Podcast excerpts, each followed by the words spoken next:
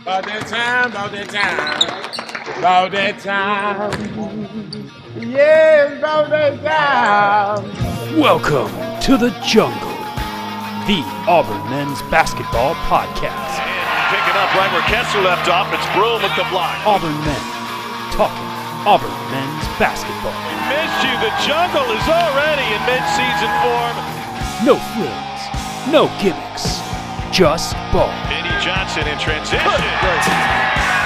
Now, here's your host, Matt Donaldson and Jackson Garrett. Yes, about that time. All right, guys. Uh, we're coming off a uh, horror show of a loss to Kentucky. We lost by 32 points in Lexington, 86 54, Kentucky over Auburn. Just a, a sad one after we got hyped up that maybe this was a year that we could take them down since it would be the first one since 1988. Didn't happen. Got beat really bad again. But we're going to try to do another thing again. We're going to have an interview at the start of the podcast. And uh, hopefully, this brings some joy that you're going to be lacking during the review. And hopefully, it helps us to relax a bit. Maybe uh, we have Jonathan on from Red Redmont Vodka. And if you don't know, Red Redmont Vodka is partially owned by Charles Barkley. Yeah, Ben, you got there you go. He's got his Charles Barkley cut out. This might be a good uh, podcast to watch on YouTube. Uh, man, we're just excited to have you on. Part of this is because uh, we used to drink rum on here all the time, and we started getting some of our listeners call, like messaging in and saying, "Hey, you know Charles Barkley's got a vodka company." Like, oh, really? So maybe we should take him on. But man, Jonathan, thanks for coming. Yeah, man, glad to be here. Glad you guys reached out and glad to connect. And uh, I know it's not probably the, the the best night to do this, but hopefully this drink will kind of you know soften the blow a little bit. You could say so. Yeah, Uh, There was ever a time we needed a rebound. It's tonight. that that's sports for you. You know, we set this up. We were so excited to have as many hosts on as possible. Ryan couldn't make it, but Ben made it. Matt's here. I'm here. Jonathan's here. We're still gonna have a good time. That's just how it is. Uh, Jonathan, I think you have a drink that we're going to go through, and we're going to kind of do it on the air, and hopefully, listeners at home and anyone on YouTube, this can be like a drink that we can all enjoy together at future games and during this post game also. Right. So this is uh this is the the the, the round mound refresher. It is it has got 1.5 ounces of Redmont vodka. It's got two ounces of um Toomer's Corner lemonade. Yeah, Toomer's Corner lemonade, and then you're going to top it off with a little bit of ginger ale. So let's go ahead and if everybody's got their uh, their ingredients ready to start mixing. All right, what are we starting with? We starting with the vodka. Start with the vodka, man. Go ahead and get that get the alcohol on the ice. Can you hear it in the mic here? Oh yeah, that's that's a sound of good vodka there. And a little bit of that Toomer's Corner lemonade. How much is that? You think? Two two ounces? Probably about two, two and a half ounces of lemonade. I wonder if this is picking up on the mic or not. I think this would be quite the ASMR. Uh, oh yeah, Just just for a, a, a, a- little bit of fizzy, just put a little bit of ginger ale on top. all right. Oh yeah, that sounded on the mic, right? You got a little fizz there. All Yeah, right, toss that on top, that's right. and then some ice. You think? A little bit of ice. There you go. Yeah, let's put some ice in there.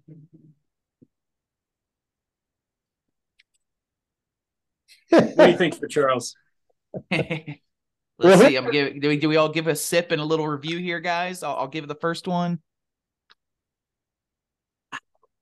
Yeah.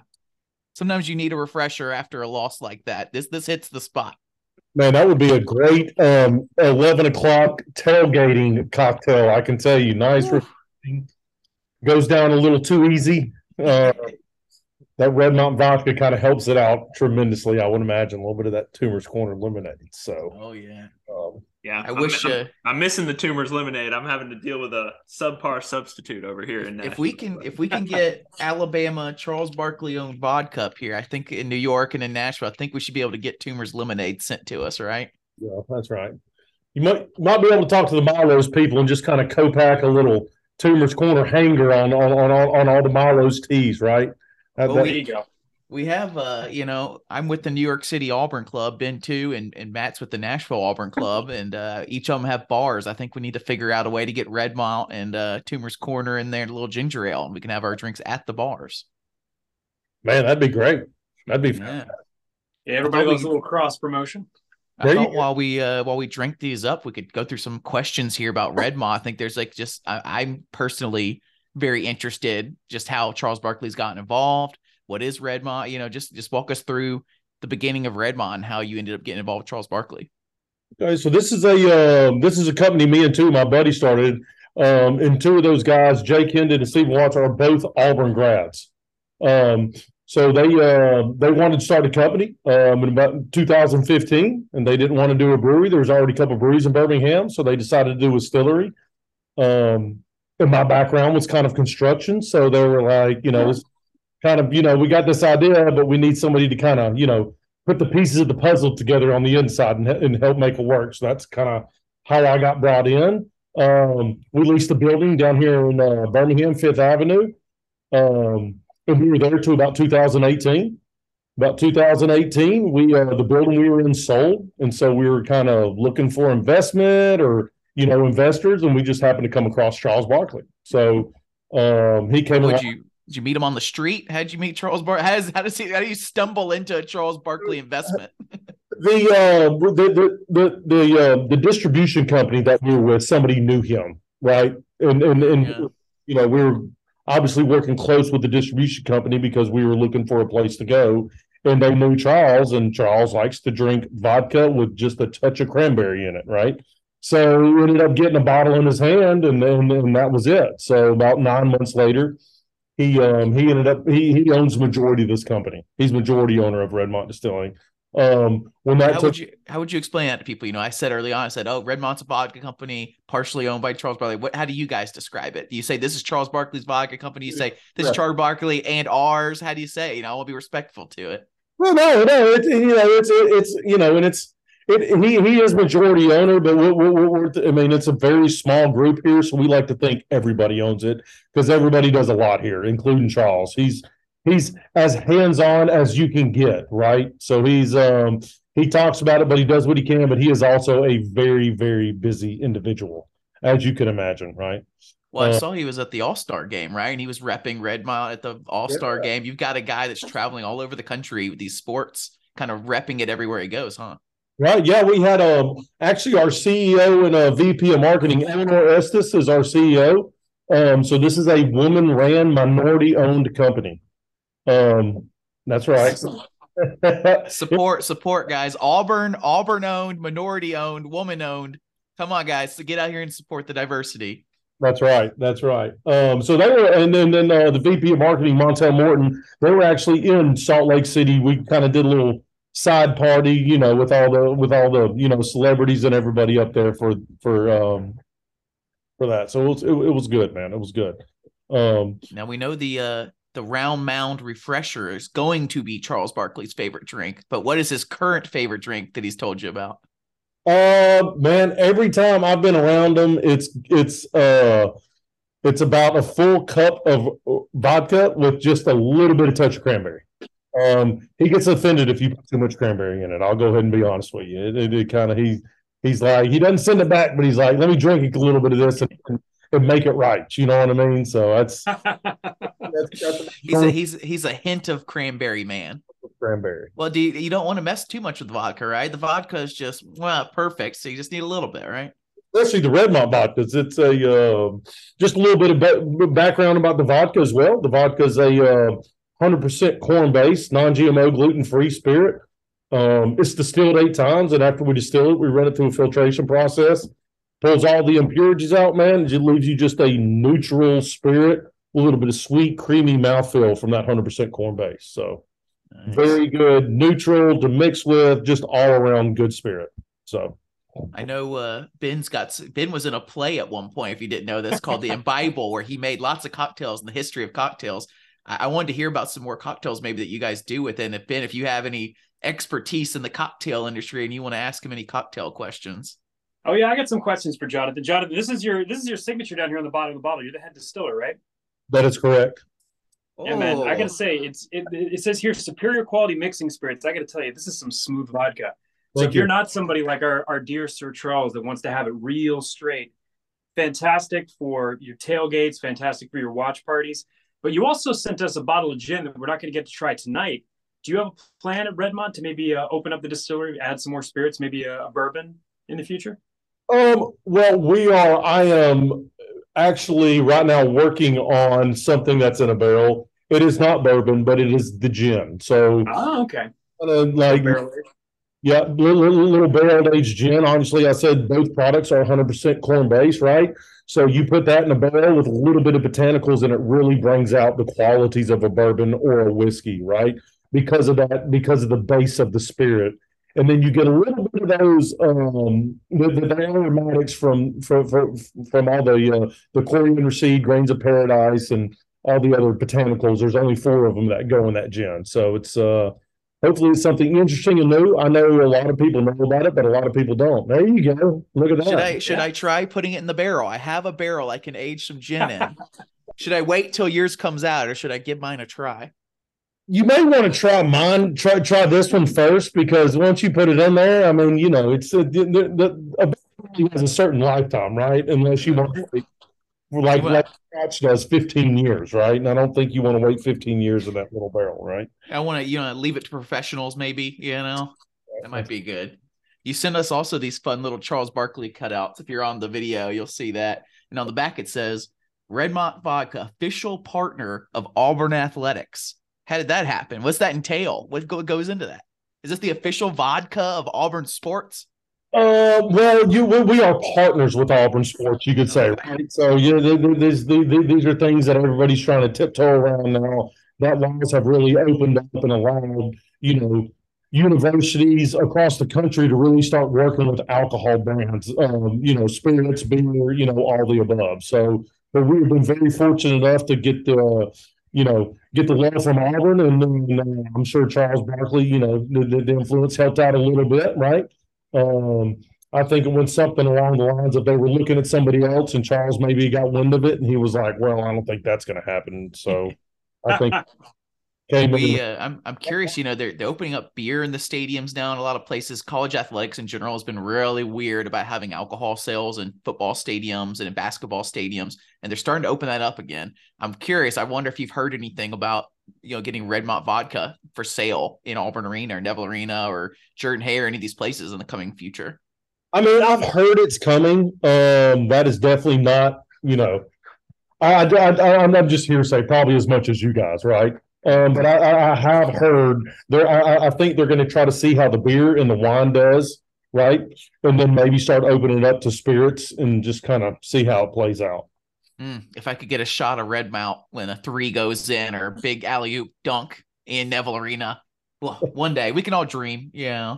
Uh, I heard I heard there's a potential, you know, right now the if you look at the bottle, it's red, Redmont, it's very Birmingham based. It's got the uh, Iron Man uh, guy statue on the top of The your Vulcan, Birmingham base. Jackson, the the Vulcan, Vulcan. the Vulcan. Okay, all right. I'm not from Birmingham. haven't been there in a while, but uh, I heard that there might be an Auburn themed bottle coming out or a Charles Barkley themed bottle coming out. So we did. So the partnership with Auburn, we really want to try to give back and help those guys as much as they've they've kind of helped us in this partnership. So we're really we we we do have a special packaging coming out um, that is just going to be for the Auburn market. Um, just going to be available there, and we're going to you know release it. It's it's it's a it's an Auburn package. It's still the same Redmont juice in the bottle, but it'll it'll definitely show that that, that those Auburn colors and spirits for sure.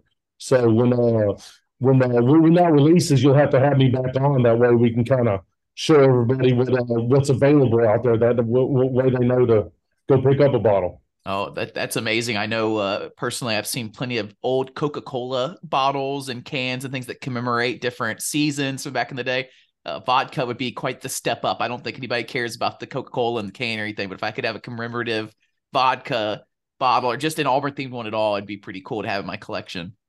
Uh, sure. you know, Hundred where, percent. where I was surprised to see how widely Redmont is distributed. You know, I've I've got friends in different liquor industries and beer and things. They can be difficult to distribute really far away. And I think I saw that this is sold even in New York. Is there, you know, just give it a shout out maybe to where these different places people can get it. Right. So we're uh, we, we've shipped to about twenty four states. You can go on our website, and it has um, store locators, and it uh, website tells you redmontvodka.com. It tells you all the markets that we are in. So Um, I think we're, we're we're licensed in about 40 and we've shipped to about 25, 26 of those markets. Um, and we're just going to bring those markets as we see need, right? So get, Mostly get, on mostly on the East Coast, this side of the Mississippi River, I assume. uh, yeah, then we're, we're, we're out in California, uh, All right, all right. uh, you know, it's going to make sense for us. And then a little bit in Nevada. There's there, there, Charles spent some time in, the, in in in some of the places in Nevada. Oh, Nevada. does he? He spends some time. There's a particular city he might Reno, right? He's in Reno a lot. Is it Vegas? Oh, it's Vegas, probably. All right, all right, yeah. yeah. Uh, but anyway, so yeah, you know, just the places that kind of make sense for us. We, we we've really reached out and tried to, you know, try to grab a hold of those markets and and you know, do what we can out there. So Uh, last time we talked, I think you mentioned you were going to be in Auburn for the Tennessee game, potentially maybe giving samples or just out there talking about Redmont. I don't know if that's still happening or not. Is that will we be in Auburn for the Tennessee game? I will be. We will be. We're going to be doing a little promotion at the uh, the Heyday Market right there at the new Rane Center, right beside the Auburn Hotel. Um, we're going to have a tent set up outside. We'll be handing out swag and giving out small samples, and then inside that Heyday Market at that bar, they're going to be doing a, a couple signature cocktails with Redmont for this Tennessee game. So. You know, once again, trying to do what we can to um, brand awareness and let, let, let every, everybody know down there kind of what we have going on up here. So in Birmingham. So Guys, I don't know if y'all remember that. I sent y'all a picture of that heyday market when I was down there last time to our group chat, and uh, it's a really cool. If you haven't been to Auburn in a year or two, you're going to be there for that game. Definitely go check it out. It's it's right near um, Samford Hall and all that. And great location. You're gonna you'll be a pretty popular guy, I think, next Saturday. hope so. If you go if you go down there and meet Jonathan to get a sample, make sure you mention us if you're a listener of the podcast. Let him know that you guys are listening.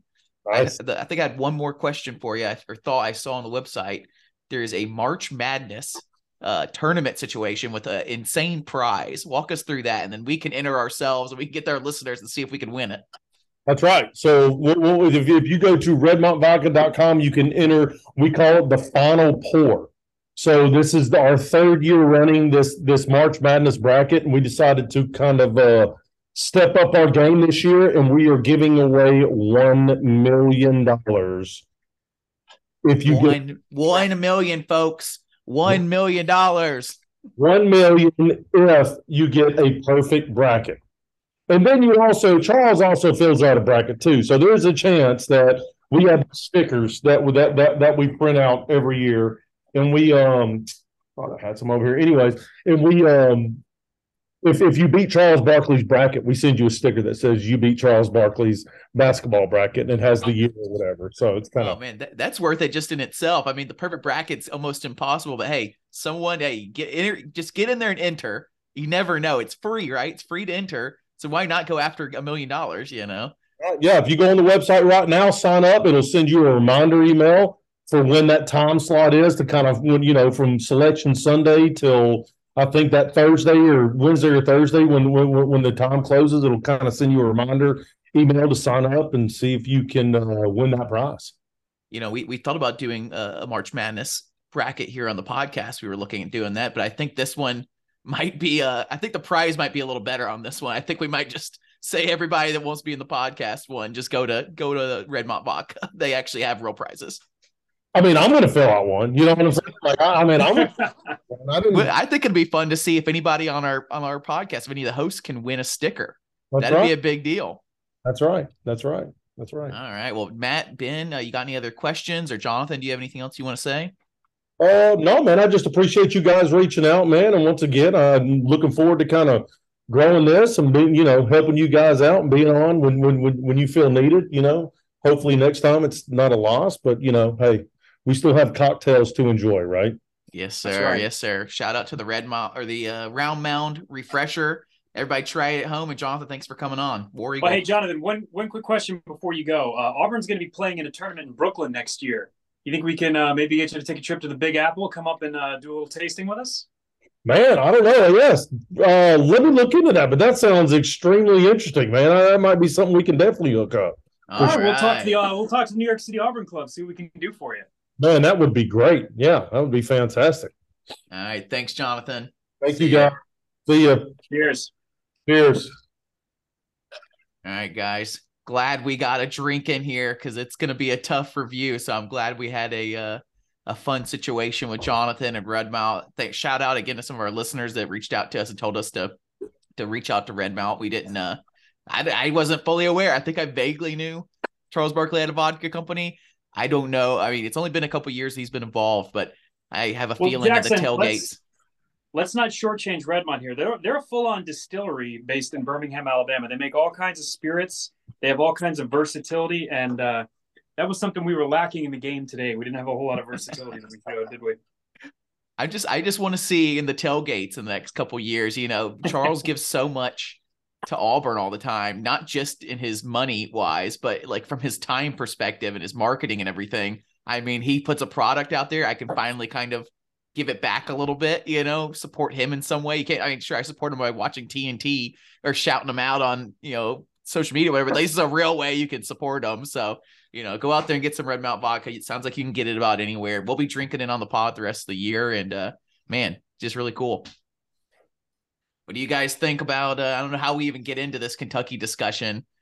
I mean, if I want to frame it, I guess we were really excited to maybe pull off this first win since 1988, 35 years, I believe that is. And man, we thought maybe earlier in the year, Kentucky looked a little down. Maybe we had a chance. Auburn was, we knew we weren't a great team this year, but we thought we were a solid team. Maybe we could pull that off away. And man, it went about as bad as I we could have imagined it would go. It went as bad as that loss during the Final Four run team. Uh, you know, I think there's been some comparisons to that. Hoping, I think we're gonna have that for years and years and years now. Every time a team stinks, we're gonna be like, "Hey, well, that Final Four team stunk also." So just watch out. Uh, I don't think this loss is gonna be a wake up call. I think this was more of a, or not a. I don't think it's gonna be a turnaround after this. We only have two games left. Uh, man, it was just it was over by halftime. It felt like, and it just got worse and worse. And I looked up about four or five minutes left on the clock in the second. I was like, how is this game still going? I don't want to watch it anymore. It's a murder. I don't know. Matt, thoughts? Well, brutal, brutal last 25 minutes of the game. You know, it was close. Uh, I would until what the last TV timeout of the first half, maybe, and then they went on a little run to go to halftime, pulled away late. Just classic. Uh, I I call it an avalanche sometimes in basketball games where things just compound on each other, and I think the mistake that we will need to be careful not to make. Well, it's fan podcast; we can say whatever we want, but the mistake some people make in games like this is that it's it's telling of something. It, to me, it tells me that Kentucky's really talented. They've won quite a few in a row. They've kind of pulled themselves off the bubble. We know our history there. Um, you know, this is probably what Missouri felt like a little bit the other day in Neville Arena, getting their doors blown off by a team that is okay. You know, Kentucky's a good team. They're not good for their standard, at least to this point, but I saw some good things from them. Um, and it, it, we knew it was going to be tough. And I think it's just a little demoralizing. This is our first real blowout, right, of the year. Uh, you know, I think there was that one before the West Virginia game. Who was that that blew us out? A and M. That was a that was a that was a teens game, but it was I, it, not not a blowout on the magnitude of twenty plus points. Yeah, at the A and M game, we were down single digits in the last few minutes or ten minutes. So I guess I Uh, just have West Virginia game on the mind because I was we talked about it before that West Virginia game. This team is just not built for a comeback. And anytime we go down 10 plus, especially Agreed. before halftime like that, you could basically just hang up the game and go home or whatever. And that's how I felt this way. But then they really shocked us in that West Virginia game by actually making it a really close game by the end. And so we kind of like pulled back a bit on calling this team a team that couldn't come back. And then this happened and I don't know. I want I wanted to step away from it, but you know, we have to for the podcast, so we watch it. But uh Ben, I see you have uh the Charles Barkley sign over there.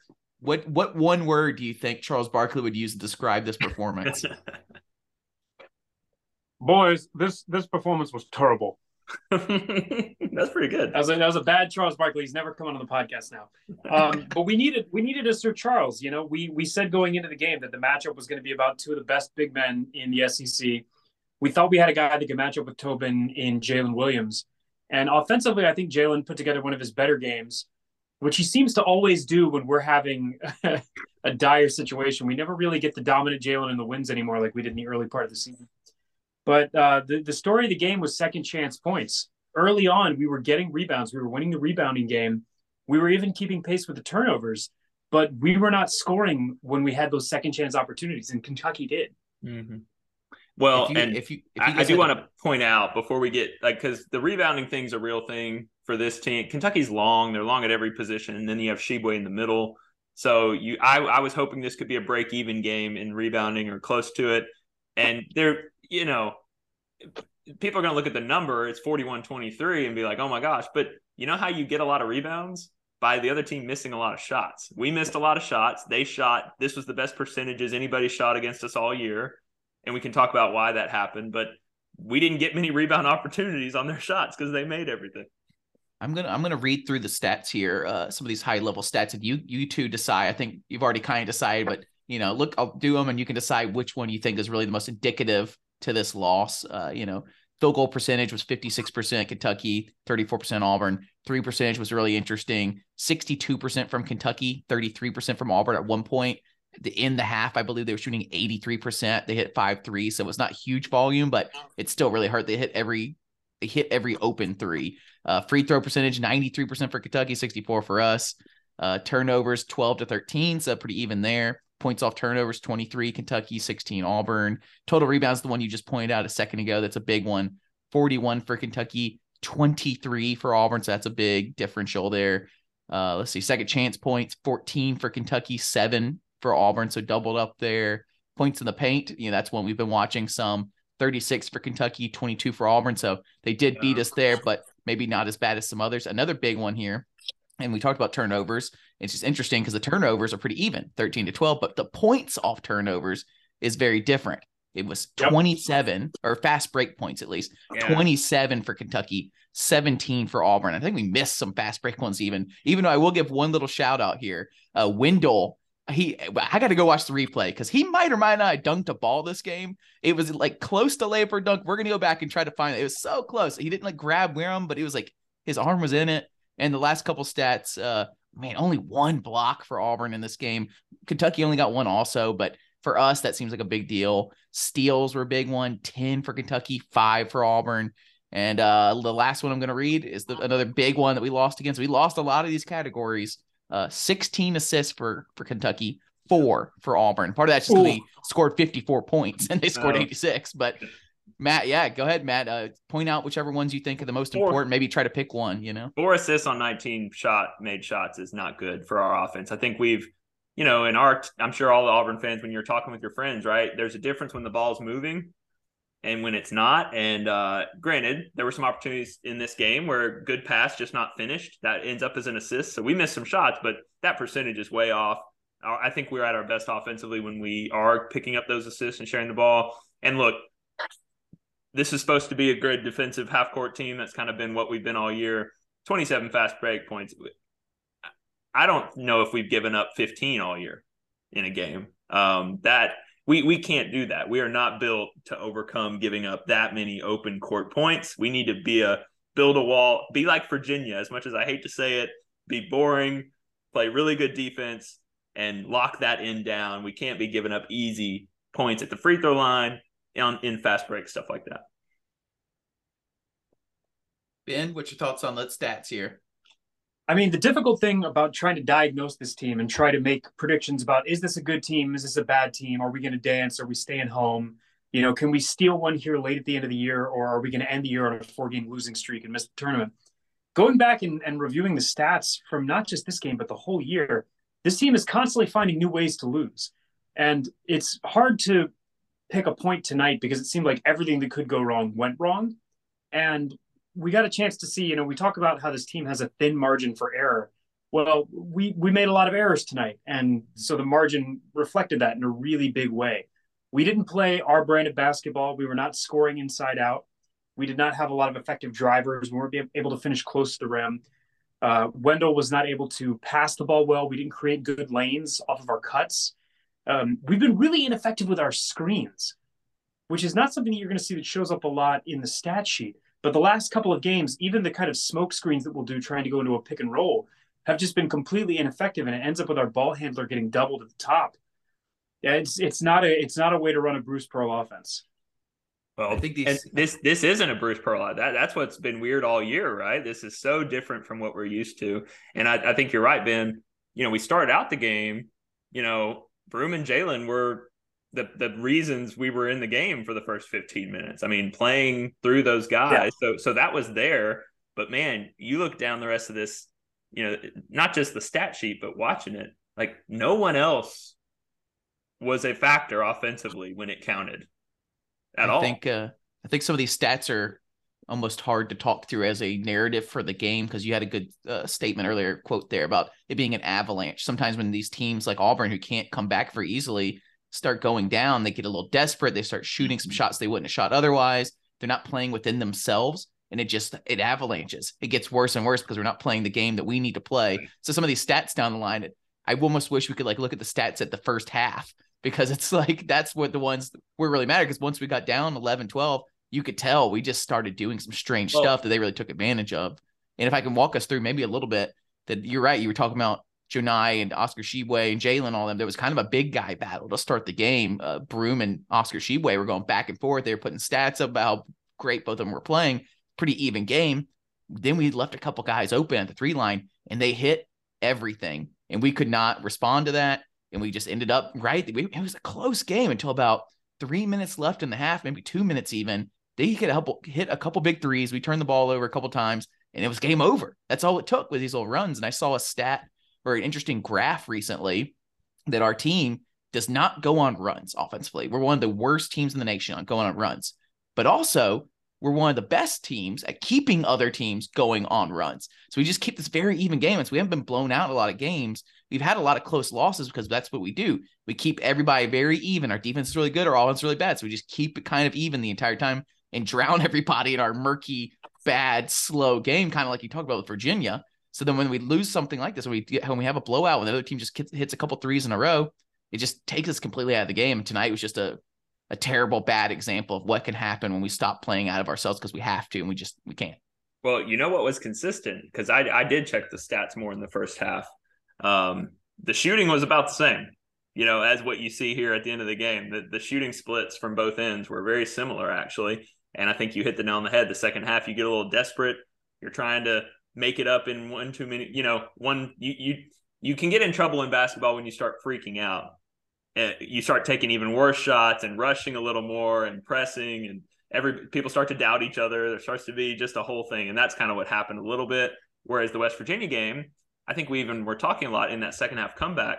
It was very, it was very us, right? It was steady. It was a couple minutes at a time. It was a couple points at a time. And unfortunately, I think almost 30 games into this season, I hope I'm wrong. I hope we just start hitting dagger threes everywhere in the, you know, in March, but um, we just haven't seen that yet. Ain't gonna happen.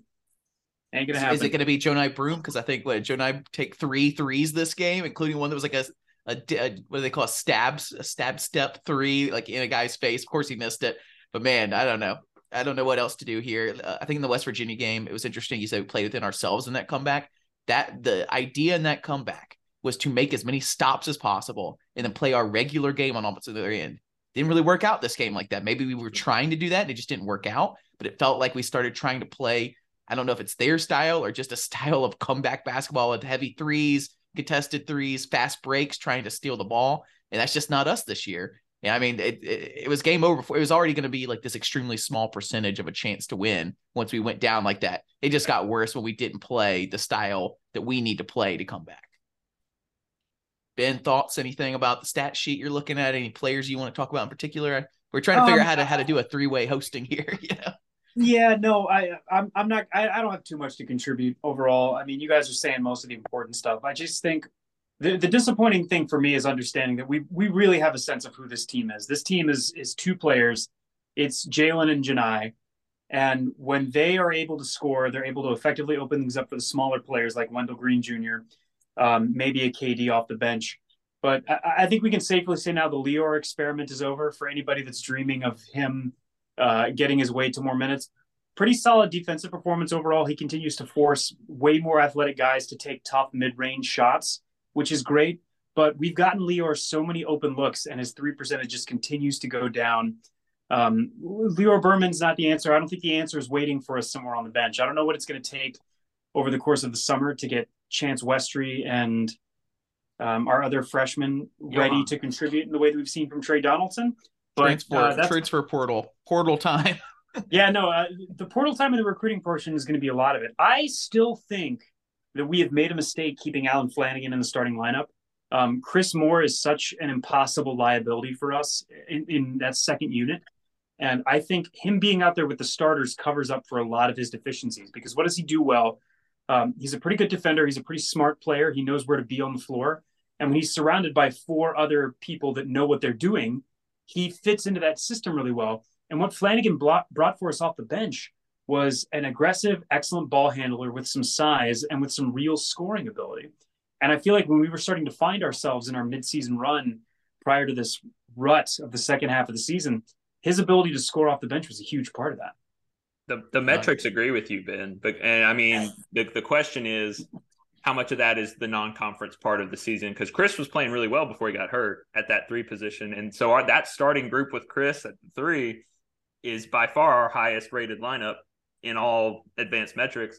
But you know, I just realistically, it's hard to imagine unless you were going to do a Wendell thing like last year where he's playing way more minutes at the three, but you're starting each half with Chris Moore for a few minutes and that's it. Like, I don't know. I well, that's kind of I, I like that's Ben's kind of what idea. we were doing early. That's what we were doing early. Flanigan was getting more minutes than Chris Moore. All Chris Moore was doing is starting starting with that rotational group.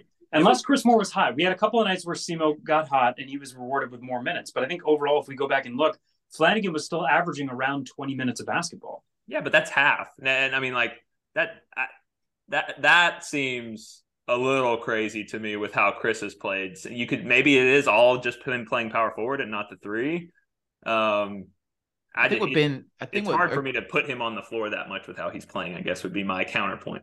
I think what Ben is getting at is that our bench production has gotten so bad, bad. and there's an idea that even if there is a guy that's your best player at that position, just by the time you get your second platoon out there, you need somebody that can score. And last year we saw that with Wendell. I think we knew Wendell was a better point guard overall by the end of the year than Zep, but we had guys that could score in the starting lineup. And we did that second rotation or that third rotation. We need a guy out there that could score. Right now, when our bench players come out, I mean, what usually what we're doing is we're leaving a couple starters in for that second rotation. Which but, is what everybody does. Yeah, but th- th- there's a thing where I think they thought KD would be the kind of guy that could come out and be that scorer when a lot of our bench players are out there, and he's just not. And so now with Flanigan's well, kind of taking more rest on the starter, it's become an issue. But let's be fair to KD; he has been a couple of times, just not against the premier competition. Hmm. And I think that's been kind of the story of this team, with the exception of Johni and Jaylin a lot of these guys, when you're going against the best teams in the league and the best teams in America, they're struggling, and there's a reason for that. Well, think, are, uh, are, we burying the lead here too? No, I'm about to say I was gonna do a bit. I was gonna do a bit, Matt. Go ahead. Go uh, ahead. I'm pouring another shot of Redmont vodka because we have to talk about Wendell Green Jr. and what has been happening in the last couple games. And this one was another brutal performance guys, what is happening with Wendell? Is it is it the kind of theory we've had for a long time that he plays really well against mid majors and lower P5 teams, and when you put him against great talent, he's just not there? Is it somebody's figured something out? I don't. He's kind of figured out that double team up. You know that that was kind of the thing we thought the pressure on him was going to be what got him, and now he's kind of figured that out. But now he can't finish at the rim. His three point shooting is not where it used to be. I don't know, guys. Thoughts on Wendell Green in this game and just in general over the whole season? Go ahead, Matt. Okay. Yeah, we're we're figuring out this three way pod thing. Um, you know, I, it's a mix of it's always a mix of both. There there is a thing that is going to follow him as long as he's at Auburn, where he. I will say, I feel like he's played better against better teams this year. Um, than especially that brutal stretch to end last year. So I want to give him credit. You know, he uh he he bailed us out the other. I know that's Ole Miss, but he he's had some really good moments, but it's been very inconsistent this year. And it just feels like you don't know what you're getting game to game. And, you know, sometimes we can spend an hour on a podcast talking about this basketball season and this team. And it, I mean, I know it's not this simple, but sometimes it feels as simple as we kind of go as Wendell Green goes. And I think that fits a little bit of the of the type of um, just the way Bruce operates offensively. Um, I do think people have learned how to try to use his height and size against him defensively. And but I agree, he's gotten better at solving a lot of that. Um, it, you know, I, but he's it just seems like some games he's really good and his offense is on and he carries us. He really does carry us at times. And maybe the reason we go as Wendell goes is because when you take that offense away with this year's team, with what we have right now, there are not a lot of options outside of a couple guys.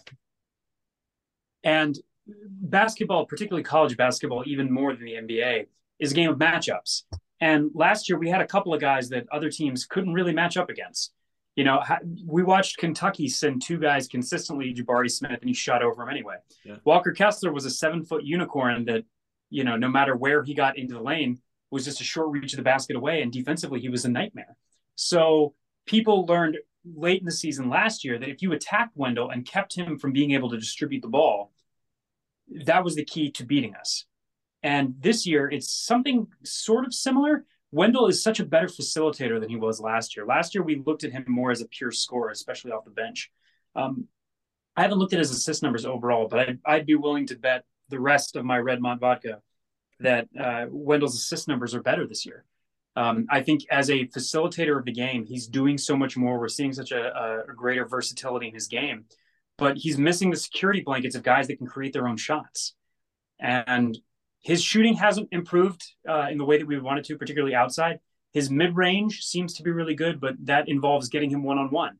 And he has a lot of guys collapsing to him in the lane this year because they know it's going to take away the passing window and he's going to try to shoot over you.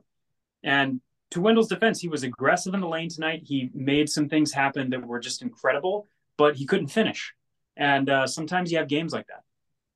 I think we're putting, uh, personally, I think we're putting too much pressure on Wendell because we don't have, like you talked about, we don't have these other players. And I think Wendell, and I, I don't want to give up on Wendell necessarily. If the right pieces are around him, he could be a great college player, the way we've seen some of these other short point guy point guards with Bruce Pearl. I think we've just found a team where the cog, his piece of the puzzle, doesn't work with the other pieces of the puzzle because they're just not there for him. To it's just fair, kind of frustrating. Like I think he's playing. I think he could be playing really well on a different team with a couple guys that would hit a shot. If he could throw a guy a ball at the yeah. perimeter, actually hit a shot, all of a sudden the game's so different. If he had some threats that could, you know, he's he's kind of getting swarmed at three point line and then trying to go past them and score in the lane. If he had a guy he could throw over to after that, that'd be great. You know, he just kind of doesn't have that next option. He's trying to do it himself, and that's not who this player is. It's not who he was even recruited to be. It's just how he has to be right now. Everything is way harder in basketball if you can't stretch the floor. And I think yeah. if you if you just go back, and again, that wasn't all year, but that Final Four run, we were a death lineup for people to guard because we could just shoot it from anywhere, and it, it completely changed how everybody had to defend us and the way they had to like guard at certain parts of the floor. And if you're if you're going against this Auburn team, you can pack it in. You can afford to be more aggressive on the perimeter if you want. If you want to be aggressive and double, if you want to like Ben was talking about those ball screens, if you want to really jump those, is Auburn really going to make two solid passes to get to the open guy quickly to hit it? And then are they going to hit the open shot? Like your defense, you can do so many more things when the team can't stretch the floor. And you're right. I, I just think Wendell Green's a really good college basketball player, and I think we would be yes. doing him a disservice to say over the last couple years as a guy who moved up from the level he was at, kind of like Johni Broome, Like I, I think it's a little disrespectful, and I think this is why we argued last year about him. You know, to say he's not an SEC, you're you're not saying this now, but some people have said that like maybe he's just not an SEC. He's he's proven himself. He's a good SEC point guard. He really is. But is he junior year Jared Harper, just the maestro that has all the answers? No, he's not that. And he's not, he hasn't reached the level of consistency to have all the answers at all times. But by the way, it's, it's going to be his, his, he's not going to grow. You know, you know, he, and, and, and Jared Harper wouldn't be Jared Harper on this team. He had guys he could throw it out there were Fair. extreme threats that he, when he drove that ball and it wasn't there, he had a guy toss it out to to hit a three and looked great. He could in transition when Wendell has struggled to uh, score in transition sometimes because there's big guys out there, he could throw it to Bryce Brown in transition to hit a big three against Tennessee in the SEC championship. Wendell doesn't have that right now. No one's hitting anything. So I just, I like I said, I think he could be a great. I think you could be completely different picture of Wendell on another team that has some threats out there. We'd be like, man, that Wendell, what a baller in college basketball. What a cool element to have on your team. He's just not the star you want on your team. He's not a college basketball SEC star. He, he is one of the only guys on this team, though. And Ben brought up, I know it's South Carolina who went into Rupp one and who almost beat Alabama this week.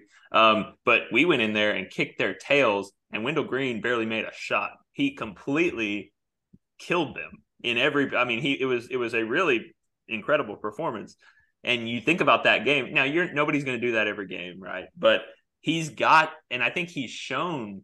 Ben and I have talked about this. Like he has grown so much in that area of distributing the ball and being more quiet when he needs to be more quiet. Um, but then Oh, yeah. with this team, it's almost like we need him to be louder because we don't have the threat sometimes. So I don't know. I, I, I gotta I gotta disagree with you there because again, like the, the loud Wendell Green last year was the logo three guy, and the loud Wendell Green this year has been the driver, the finisher, and the guy hitting his shots at the free throw line. Wendell Green has taken more free throws than any other player in the SEC, and at five foot eleven, that takes some guts. Yep. Give me this year's Wendell Green Jr. over last year's Wendell Green Jr. every day and twice on Sunday. He is a better overall and more consistent player, I think, than he was last year. We just weren't as focused on him as we are this year because we are lacking in the star power.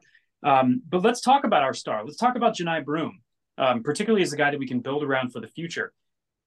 He is a, a fantastic offensive weapon. The guy that Matt talked about in our preseason, this guy who can put his back to the basket, make some moves, make some incredible shots. I mean, his spin move when he can get one on one offensively is still shocking for how big he is. He is so quick on that turnaround driving to the basket. It's just the first 10 minutes of the basketball game. Well, I the first 5 minutes of the basketball game. We we've been in every game. The scout has been there. The guys have known what they're going to do, but something keeps happening to this team around the 7 minute mark where that seems to be when we win and lose basketball games to a large degree. So Those, it- those starters, man. it- You know, the depth is not showing up. We didn't hit a bench point until like 10 minutes left in the second half, right? KD hit his first point with like 10 minutes left or 13 minutes, something like that in the second half. and, and ultimately, and again, I know a lot of this was the shots and how much Kentucky made, but like, you know, he he matched up with Tshiebwe for a few minutes, and then Tshiebwe ends up with 17 rebounds, and Broome has one. So I was pumped with how Broome started the game, and I think he has proven time and time again that he belongs in this league and that he's a really, I think he's the Jackson's kind of player, right? That he is a college he is going to be a really good college basketball player that I'm not sure he's ever going to get to the NBA like maybe he will I, it's just going to be tough for him he doesn't quite have the NBA measurables or athleticism when you when you look at his defensive performance, the main difference between him and Walker Kessler is Walker Kessler had uh, a degree of patience on the floor that was almost inhuman. Yeah. It was so impossible to get Walker Kessler to leave his feet. And Johni Broome is so aggressive defensively. You go back and look at some of those shots where guys made the second shot. He got a hand on the ball Mhm. and and almost took it away from them, but they were able to recover, double clutch, and make a shot. And you, you feel for him to a certain degree.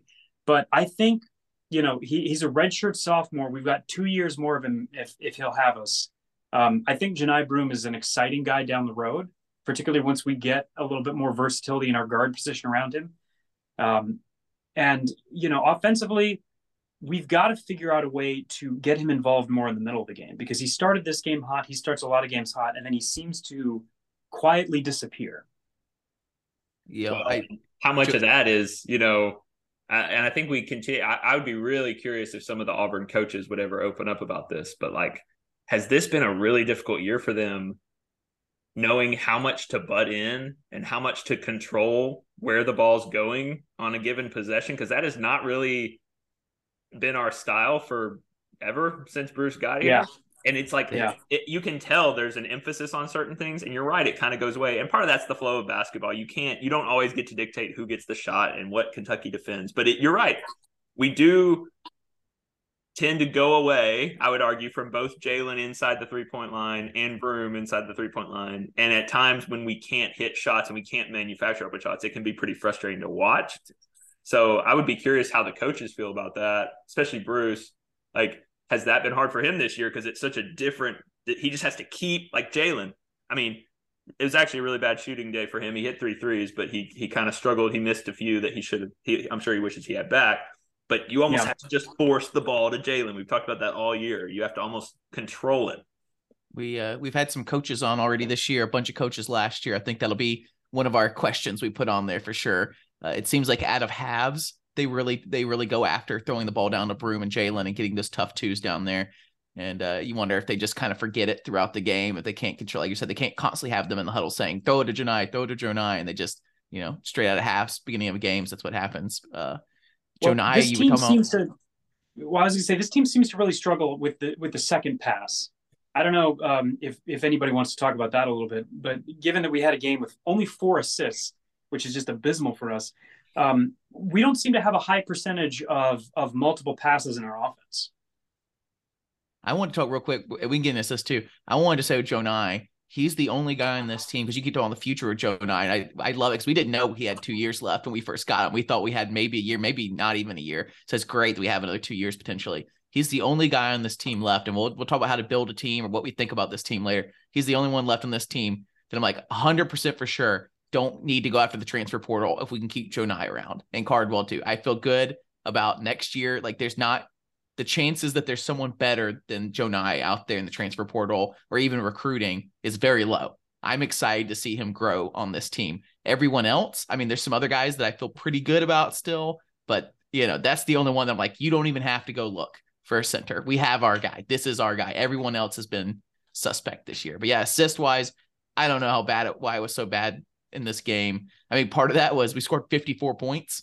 So I mean, if you don't if they don't shoot them, if they don't hit them, you're going to miss out on a portion of that. And then you know, Matt's you're more into this kind of thing if you want to diagnose here. But we made 19 shots. I mean, like, yeah, you're right. It was a low number, but 19 shots isn't like crazy low. We only got nine points from the free throw line. So I mean, we hit a decent amount of shots. I, I would, I do think when we're playing inside out, right, there is less assist opportunities because we do a lot of ISO with Johni. Can we agree, by the way? I can I get a little credit? I said he would be the best post up player Bruce has ever had. That's not much of a race, but can we just already kind of declare that over? He actually has moves. We could throw it inside. And the fact that he can hit threes now, this is like a few games in a row he's hitting a three or two. Like if he can develop that and get a little more efficient there, that's huge. Uh, I, I do think we're going one on one a little more, um, it, which leads to less assists. But I kind of agree with like it, Ben is onto something there because against a team like Kentucky that is that long and that is going to kind of push up on you a little bit, they're just kind of annoying. They're annoying. They've always been annoying to play against with Cal. They're not that well coached, but they are annoying to play. And it does feel like you have to string together two or three really good passes to get a good look on a lot of these possessions. And clearly that didn't happen enough tonight. Yeah, it seems like we're not doing a great job um, this year of getting other teams out of position. You know, that was that's always been part of the Flying Tigers model of Bruce's thing. Is if you push the pace, if you're aggressive, you're not going to give them a chance to uh, sit down and look at what's happening and diagnose. You're going to get more of your mismatches. I mean, that's been the most frustrating thing for me early in possessions. Is it feels like we had a couple of moments where we had good looks inside, where either you had Jaylin or Johni with their back to the basket, one on one, the position you want to be in. We just can't get him the ball. And what do we do? We rotate it back to the point guard and reset. And now there's only 15 seconds on the shot clock. And say good luck, right? That's what yeah. it feels like for Wendell. So that's that's why I stick up for Wendell sometimes. That's a good point. I, I wanted to talk real quick. I found a stat here. I'm enjoying looking up stats more often. Uh, there's a big, you know, one of the biggest stats this game is the 62% from three from Kentucky at home to our 33%. Uh, a weird portion of that is how often they had wide open threes with no one even closing out on them. Now we we we get a decent amount of good three looks, but they're not wide open three looks typically ever. And then about it's probably 50-50 good solid three point shots and then us trying to dribble around and make our own three shot or just a straight up contested three. So it's just it's infuriating because they're getting their open three shots and when they get them, they hit every single one and almost every single three shot they took was just a really good open three shot. If, and so if, then I found here, let me show you the stat here because it blows my mind because we've gotten a bunch of arguments about Auburn's three defense. There was a time there we just felt like I mean, every team was hitting threes on top of us. What is going on? Is it short guards? Is it maybe they're just hitting threes? I don't know. So then I looked at our three point percentage defense because I wanted to back up my opinion that we've just not been great three point percentage defense. No, no, no. I am incorrect. And I'm gonna I the one thing I'll stick up for myself is that out of conference skews these numbers a lot because we had a really crappy out of conference schedule. I think we admit it. That's everybody. Not everybody has. We had one of the weakest ones we've had in a long we time. Didn't. No, we. Didn't. I think we did. Look at our Anyways, numbers. That's not true. This is the stat here. Uh, Auburn is fourth in the nation at three point percentage defense. Now above us, number two is Alabama, and number one is Tennessee. So that sucks that we have to play them two and that we can be the t- top five defensive team and have two other guys ahead of us.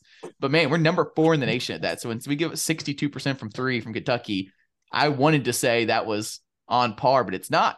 We've been great on defense by from three point percentage. If you don't believe You know, th- there's a weird thing. People get weird about threes in college basketball.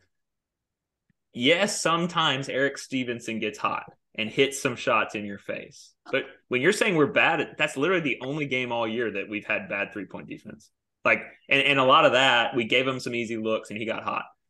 Um, if you don't believe that a challenge, you, you were big on the small guards, right? Like, oh, our small guards aren't able to challenge. Well, if you don't believe a challenge shot from a 5'11 guard is useful, watch the film today. You know, it's way better to have Wendell Green with a hand up in a shooter's face than giving a guy a wide open lane to step in confidently on a three. So, like, sometimes They, it's they hit every single one of them too. They every time you held your But- breath that they might miss one because we miss a lot of them. They hit every single one of No, them. like in college ba- in high level college basketball, if you leave somebody uh, as shout out Scott Van Pelt, late night SportsCenter, he, he he'll say they left a guy nude at the three point line. Uh, if you leave somebody wide open with a practice three at this level, it's going to be 60, 70 percent. It's going in or more. So Well, and let's talk about that for us too. We had a, a moment where Dylan got a fantastic rebound and was able to swing it to a wide open KD Johnson on the wing in his spot, wide open. Yes. KD, our guy that's been, you know, a, a, a ghost at the three point line all year, and even he could make that shot. Yep. The tricky part for us early was they were taking the shots that we wanted them to take.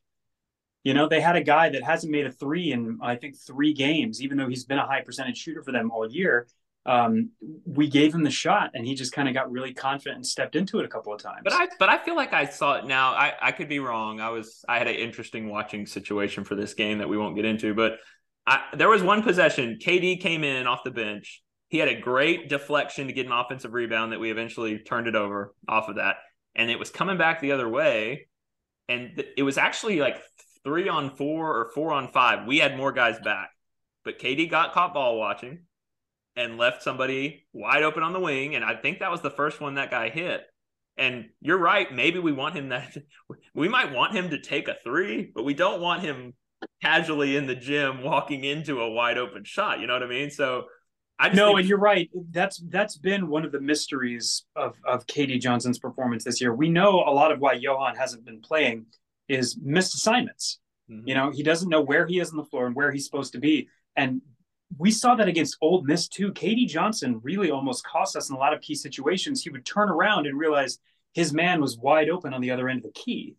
And so I don't know what's going on with with KD Johnson's discipline this year, but defensively, it's just not there. Um, it's been better this year, which is crazy. It's been better than last year. People forget how bad he was last year at some of those uh, assignments, but he got away with it. I it. think I, I think I do. I don't. I, I didn't expect this from him. I, I don't know if this this played well on the podcast last time. People liked listening to this, but I think the trivia questions can be fun.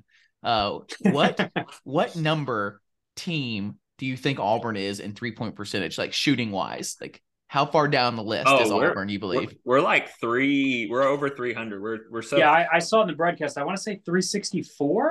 Is that your guess, Ben? Final Yeah, final guess, yeah, I'm Ben. gonna All lock right, that in. 364. three three thirty nine.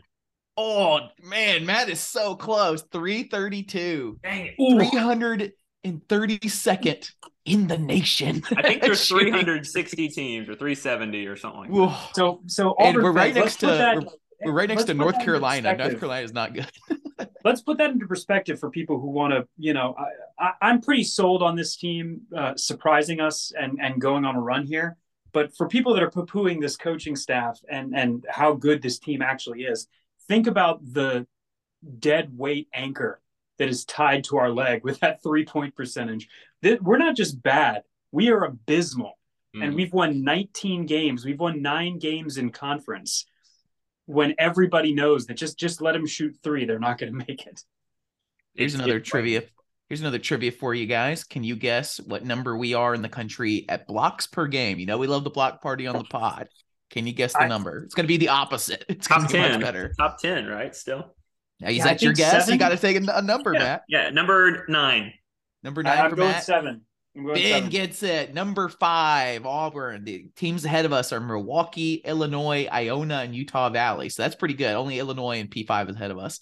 There are two teams in the top 10 that we've played this year that are also in the top 10 in blocks per game. Y'all want to try to guess? Florida.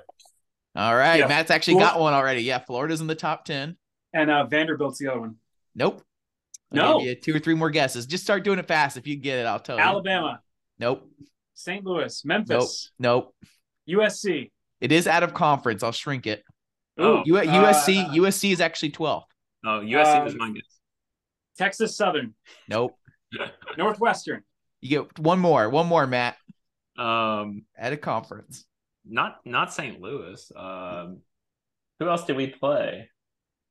I Here we said go. Northwestern, Bradley, and Texas Southern. So the, the list Wow. is shrinking. Y'all are forgetting the whole list here. I'm giving it to you Washington, now. 'cause not you- Washington. Matt got it. It's Washington at number Oh, seven. Can you three believe that? zone. Wow. Isn't that interesting? and Arkansas is that, at that number should tell 11. you right there that, that blocks don't matter. exactly? Arkansas is at 11. Alabama's at 14. I hope everyone loves something as much as Jackson loves our blocks. I just love having a personality on the team, a brand we can get behind. It's three point fun, you know. defense. Three point defense isn't good enough for you. Come on. Not when a game like this happens. well, you want to do I mean, around look, the three SEC, point Matt? three point wanna- defense. Three point defense is tricky because you know you can defend a guy really really well, and he can still take that dagger step and create just enough separation to get the shot off. And if he's a good shooter, it's going to matter. But uh, speaking of identity, I, I I think we might lean too into our identity as shot blockers. We are one of the most foul happy teams in this league, and that didn't cost us today because so many other things cost us. But there have been a lot of games. I mean, you go back and look at that Vanderbilt loss um, a lot of the Texas, both of the Texas A&M losses, uh, the foul disparity that this team suffers from is just gigantic, and it's really hard to recover from in a lot of key situations. So even when we play a good game and put ourselves in a position where we think we can win, if we're constantly going for that SportsCenter rejection, I don't know. I feel like it kind of goes against us. What do you guys think? We are not in the top 50s in- in fouls per game. Mississippi State is, though, at number 39. I'm enjoying the stats, guys. I hope you enjoy the stats. Jackson is becoming like me, man. The pod, the pod. Yeah, I just got the stats pulled up Matt, over here, so it's fun to look at. Matt, we need a hot take, quick. Um. uh. Say fire Bruce Pearl for Chris Beard or something. I don't know. No. no, no, Jackson's no. going to be the stat guy.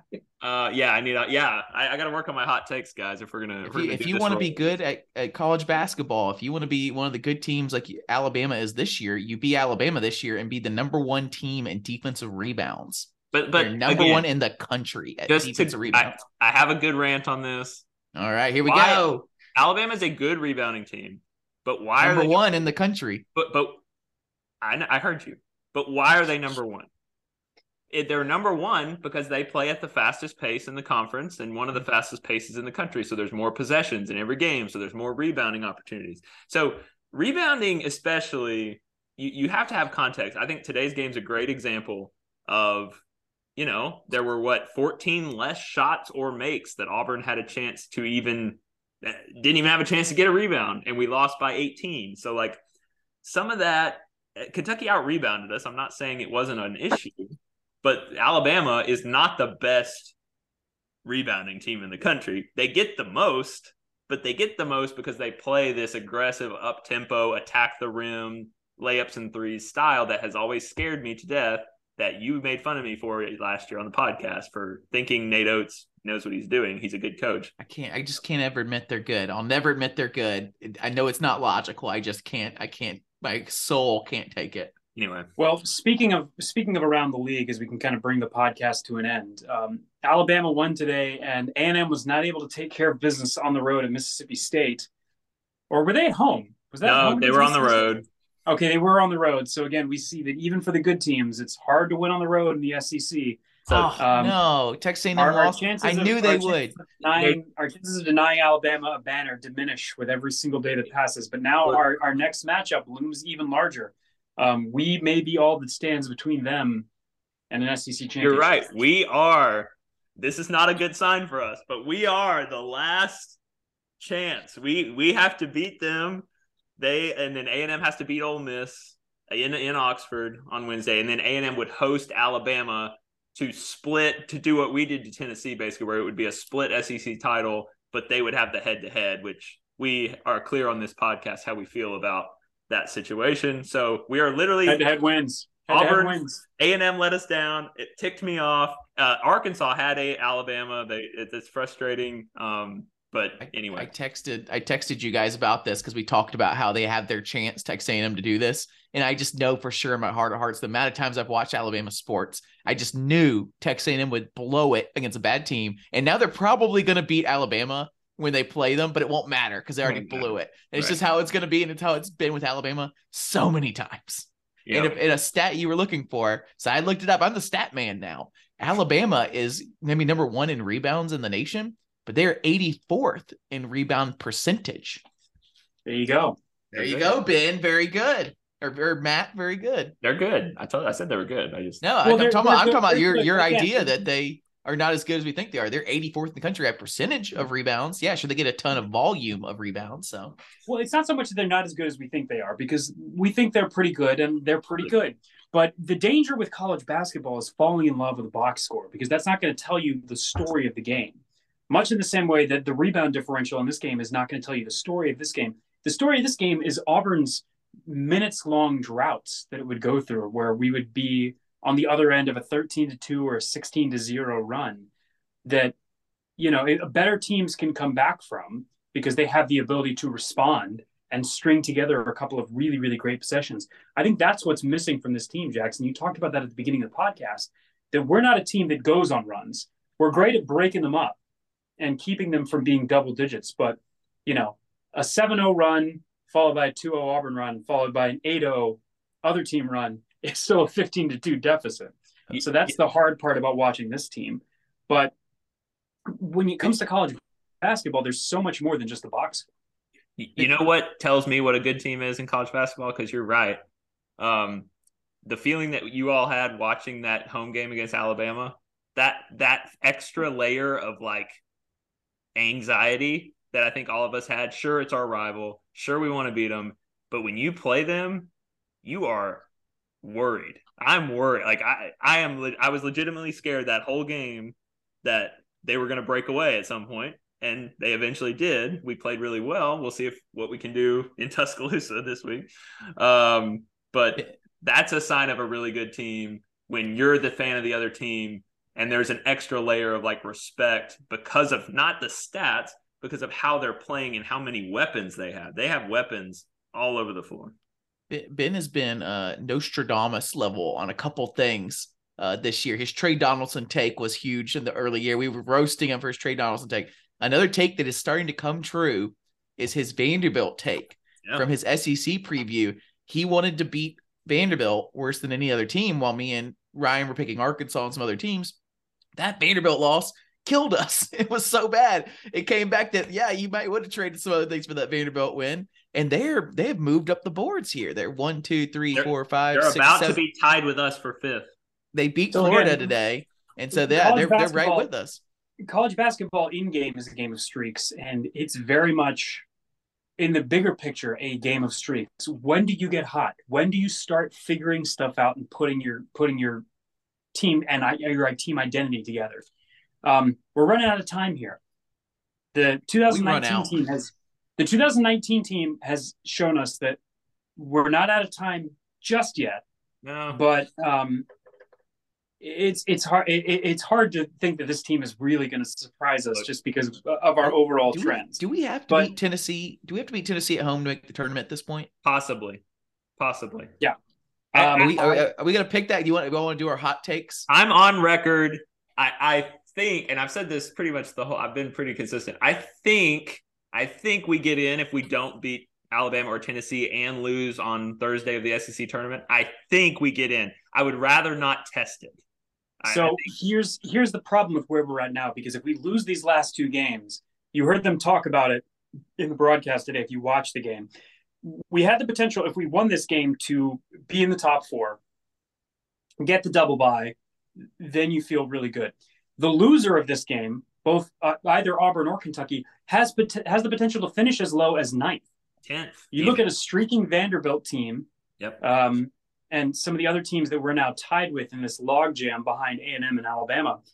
Um, we could be looking at an early game in the SEC tournament, and I think if we finish the season on a four-game losing streak, our best win is you know against Northwestern on a neutral site. Depending on what happens in some of the other tournaments, we, there's a real easy chance that this team is uh, in, in a three-letter word we don't want to be a part of. It, it's a weak bubble. That's really helping us so far that we haven't really been on the bubble yet. I think we made one appearance before we killed Missouri on Lunardi's bubble. Um, it's a weak bubble this year. Our our metrics are still good, but if if we Not after this game. well, uh, but we're not going to drop like crazy for losing at Kentucky. Now, the margin for error, there, the margin of victory does matter in some of those, so that is not going to help. Um, we were texting about this this week. I, our our metrics are fine. It would just make everybody feel better if we could beat Tennessee, beat Alabama, or advance a round or two in the SEC tournament. I think I think that's enough. Um, and it, it's not just losing four in a row. I don't know what the exact number is, but I feel like it would be losing nine out of twelve down the Yeah. stretch. And the committee does not historically love to put teams in that are struggling that bad. Even though you can make the argument a lot of that is our backloaded schedule. I mean, I just uh I hate that we're on the bubble like this. like it feels like but- we're on the bubble. But but I, I you know what? say, You know, I, sorry, we- I, I, I go ahead. we haven't done this. This is every Bruce Pearl team has either not gotten in or been in as a five seed or higher. This, the experience we're having right now, is classic college basketball. This is what most schools deal with most years. This is what Auburn dealt with in 2009 when they should have maybe been in. They were on the bubble and their non conference stunk too bad and they end up getting left out, going 10 and 6 in the league.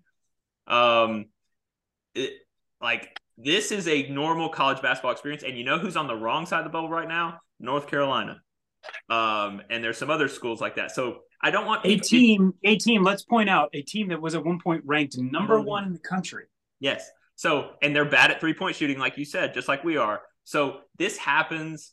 I, I think we need to embrace. You and I have been on this, Jackson, since we started talking years ago when Bruce Pearl arrived. Like this is this is pivotal. Like we got to find a way to get in to keep to back to back years in the tournament, and you just got to keep getting there. So it may feel like this season doesn't matter to a lot of people because we're losing and we're not that good and we can't shoot. It matters. It matters to get in to the big dance. And then you just take your shot and have some fun. And if we win, it's great and, and it's awesome. So You just got to keep rolling those dice, honestly. You just got to keep getting in and you roll the dice. And it's going to be a bad percentage chance this year that even if we get in everything, but hey, man, sometimes it just hits. It hit for North Carolina last year. It hit Well, the and again, final four year we remember were five that- seed, but you know, just you just got to keep rolling. The more times you get to roll, the more chances you are to do something. The, the one big thing, too, we've seen a couple of times this year that Auburn matches up remarkably well against the right kind of team. Missouri, the, the metrics loved Missouri coming into that game, and we absolutely wiped the floor with them just because of how we matched up. So, depending on the way that seeding shakes out, if we get in and we have a couple of rounds where we match up well, suddenly the ceiling of this team we talked about is is more within reach. All you got to get, all you got to do to get to the Sweet 16 is win two games. my, my big thing that I'm already cringing about is on selection Sunday, all the pundits and the podcasts and everything, they're gonna be pulling our resume up and Yep. saying, "Well, the the metrics are all right, whatever." And someone from the side, very typically ESPN is gonna say, "Yeah, but who would they beat? Who would they? You're gonna put them in over this? Who would they beat?" And they'd be like, "Oh, it looks like the best win is, um, I guess Northwestern." I just, I, I'm already cringing at like yeah. you can like the script is already written, you know, unless we can beat Tennessee or number- Alabama. Northwestern, the number two team in the Big Ten, still, I believe. They're they're really good, but it, Jackson's right. We've had six opportunities that we pointed out in this pod. I think this is where the podcast is really helpful for those that listen. There were six big games we pointed out early in the conference schedule coming down the stretch. We're 0 4 after today. There's two more left, and it's against that Alabama team and Tennessee at home, who, you know, they blew out South Carolina today. Um, they're still a good team. I think there's a temptation to kind of, they've lost probably more. They've lost close games like we have. Those are tough wins. And either of those would be by far the best win we've had all year. Let's refresh this page real quick. I want to see that Vandy Florida score, and then we'll we'll head out of here. But shout out again to Redmont Vodka. Yep, Vanderbilt pulled away here against Florida, so they're they're tied up. Shout out So to Charles- Redmont and Charles, so, Charles, Barkley. this does not count. You've got to come on the podcast. Yes. One day, that's the white whale, guys. It's But- Charles. One day, we've had some, a lot of great interviews. I, I didn't even ever want to shoot that high, honestly, but uh, we've gotten everybody we ever wanted on this point, pretty much. So why not shoot to the moon? You know. Can I can I do a quick SEC uh, tournament Yeah, thing? yeah. Um, Yes. Just so we're, we're in the last week of the year, two games left. We're going to be in a three way tie for fifth with Missouri and Vanderbilt. We still technically control our way into the double bye, which sounds crazy, and it would involve beating Alabama and Tennessee, but it is on the table. So we're not dead yet there, but we could finish. Now, they may have said on the broadcast night, and it could be because I guess maybe we have tiebreakers over state and Florida. But I mean, in my math, there are still a world where we could finish 10th, um, at least based on the, the potential records. So we have at least clinched we're not playing Wednesday night. We don't have to win five games in five days in the SEC tournament, which is impossible. Looking like Thursday. Um, but man, we could finish fourth to ninth or 10th. And it really doesn't make a huge difference. There is a slight I, I if we're going to adjust our goals it would be great if we could somehow finish in the top six because five and six get to play somebody who played the night before you know and they're coming back playing again. So if you want to adjust your goals be paying attention to missouri vanderbilt and arkansas are the teams around us that are most likely to kind of swap places Cool. All right, guys. Well, thanks for coming up. We enjoyed the three way interview here. Uh, shout out to Redmont again for coming on. I hope you guys are enjoying those uh, before the show kind of interviews. We we're gonna time stamp them. If you're still listening, you know that's great. You're you're a diehard, so you're you're locked in. But we're gonna time stamp them because I know me and Matt enjoy getting straight into things. So you know that'll be good. SEC tournament if you're coming to Nashville. Hit us up. I'm gonna be there. Prob. I mean, we'll see. We have to see what the schedule. That's the hard part about March. We've talked about this. You don't know the schedule till the week of, and then you have to do lots of things. But if you're coming to Nashville and you want to catch up, um, get together somewhere, reach out to our socials, um, Instagram, Twitter, all that stuff. And uh, yeah, good episode, boys. Sorry. Look, one day in my lifetime, I just hope we can win in Rupp Arena. Just One day, one day. War Eagle guys. Where you go. War Eagle boys.